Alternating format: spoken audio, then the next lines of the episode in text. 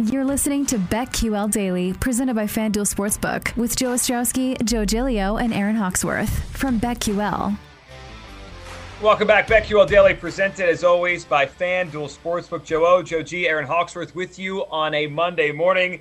A big Monday here. Black Monday in the NFL, firings and surprises everywhere right now. And of course, the NFL playoffs start this week with Super Wildcard Weekend across the NFL. Joining us right now to talk about talk about it all is on the Roman guest line is Odyssey NFL insider Michael Lombardi. You can also hear Michael on GM Shuffle, his weekly podcast available on the Odyssey app. Mike, let's start with the news this morning. Coaches out, GM's out, Zimmer and Spielman in Minnesota, Nagy and Pace in Chicago, and, and the big surprise of the morning, Brian Flores down in Miami. Uh, which of, of the three of them, which one hit you the most? What surprised you the most? Give us some reaction to what's going on this morning here, Mike. Well, I never saw a coach who went eight and one uh, during the last nine games of the year, beat Belichick twice, opening game, last game, uh, get fired. I mean, you know, it's just kind of surprising, but I think ultimately this is really about NFL politics that happen at the highest level that the fans really don't see. You know, Brian is a demanding coach. He probably was hard on a lot of people in the organization trying to create a standard of excellence, and you know that probably became very resentful. You can just read the statement by Stephen Ross about his functioning of the organization. But the reality here is simple.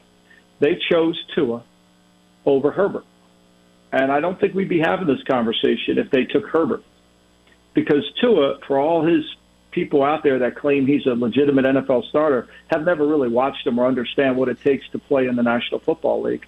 Because you, you can't run that offense that Miami was running and expect to win. And the fact that Flores won nine games with a quarterback like yesterday who threw for barely over 100 yards and literally, literally threw three interceptions that the Patriots dropped is somewhat mind-boggling. Michael George McCaskey made the big move, cleaning house. It's not only Matt Nagy, it's also Ryan Pace. So the word is, as you know, that they're gonna they're gonna hire someone. They're gonna create the football ops position. So three massive hires coming back. What's your reaction to what George McCaskey did? Well, is the football ops going to be different than the general manager? Is that why it's three people? That's yeah, that's that's the idea. That's what they've thought. That's that's the rumor that's been going around in Chicago the last few weeks. I mean, that doesn't make a lot of sense to me because I think you know you you need a GM who's going to run the personnel, and then he needs to be attached at the hip with the coach, who's going to run the football team and develop the players. So I do think this is the right step in the direction for the Bears. I mean, look, Ryan Pace has has been able to overcome the biggest blunder that you can make in sports, which is drafting the wrong quarterback. You know, and, and I say this sympathetically to Pace because it's a challenge, right? But you know, when you when you trade up to get Trubisky and he doesn't work out, I think you know what your fate's going to be like. And Nagy was to me, Nagy to me was a, a play caller that became a head coach. That even though he had three games over 500 for a record, he lost two playoff games. His team never developed the toughness they never developed a, a characteristic. And the fact that Pace never drafted offensive linemen in the first four rounds until Jenkins last year is also attributed to that. But I think ultimately the failures of the Bears offense to be physically tough and handle the environment that they played in, to me, was his downfall.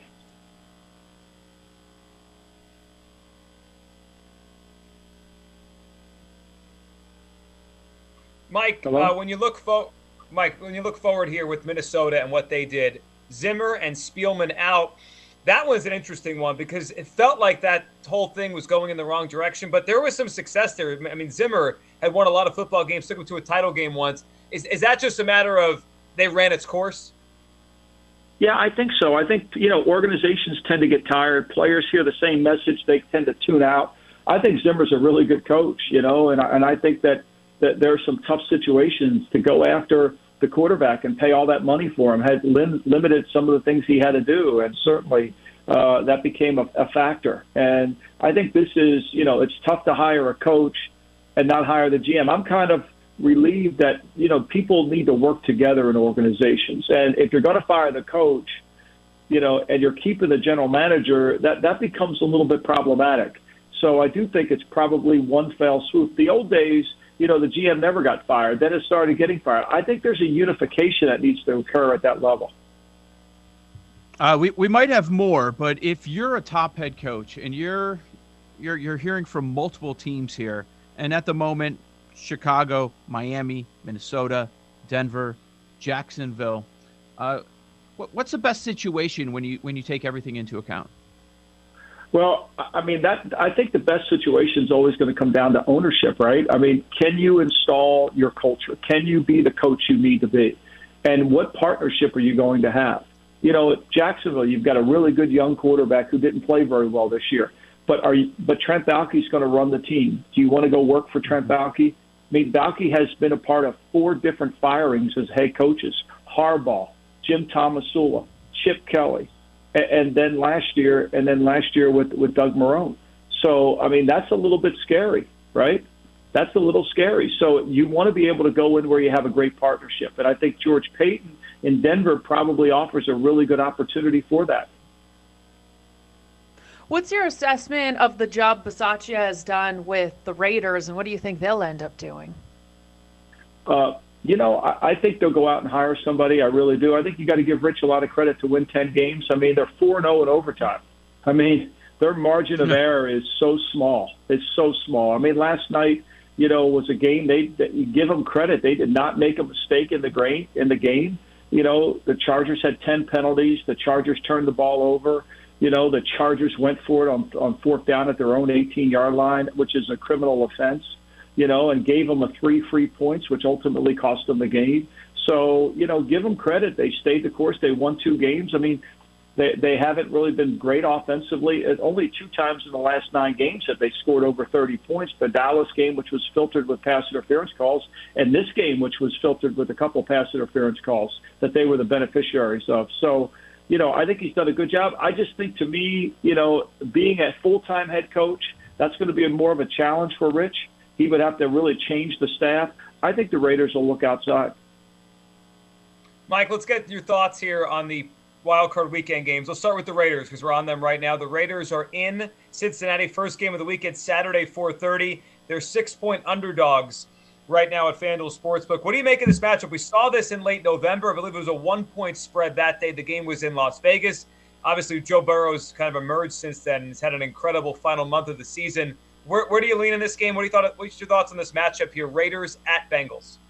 Well, I, I think the Bengals get a distinct advantage for you know it's going to be probably in the low 30s this weather game. You know it, it'll be a challenge. It, it won't be inside the confines of a wonderful stadium. And look, that they moved the ball effortlessly and scored 32 points on the Raiders. You know they didn't really they didn't really they ran the ball for 159 yards in that game. They didn't throw it as much you know, but they were good on defense. They forced two turnovers and they came away with a convincing win. I think this is a hard game for the Raiders because of the fact that they're going to have to deal with the weather, catching cold balls. I mean, we could talk about it. It's, you know, these are NFL players, but it's a different game when you go outside. And I do think if this game gets in the 20s, it's going to be hard for the Raiders because, other than as I mentioned, the Cowboy game that they won, and then this last week with the Chargers, I mean, they went inside in the dome of the Colts and scored 23 and they were fortunate. But remember when they played back in Cleveland on that Monday night game against Nick Mullen, they scored 17 points. I mean, they scored 16 points. I mean, and that was a late field goal at the end of the game. So I think this is going to be a real challenge. I think six and a half, as it opened right now, is pretty high. I suspect it's going to come down uh, a little bit. I think it'll, it opened at six. It went right to six and a half. I think it'll come down a little bit. Michael, the lowest total is on Saturday night of Wild Card Weekend. Patriots Bills. They made it Buffalo minus four and a half. The total's forty three and a half. Uh, playing for the third time. Yeah, and I and I'm seeing some on my board here that I look at it. It's four. It, it's already gone up to four and a half. You know, the one thing I think we as betters and, and representing and giving information out to people that do bet. Today is a day that, you know, most people that have algorithms and they bet the number. They don't bet the team, they bet the number. And a lot of people have come in uh, and 94% of the money that I've seen is on Buffalo right now with that four. So that line shot right up to four and a half. You know, whereas the Vegas game, it's fairly split.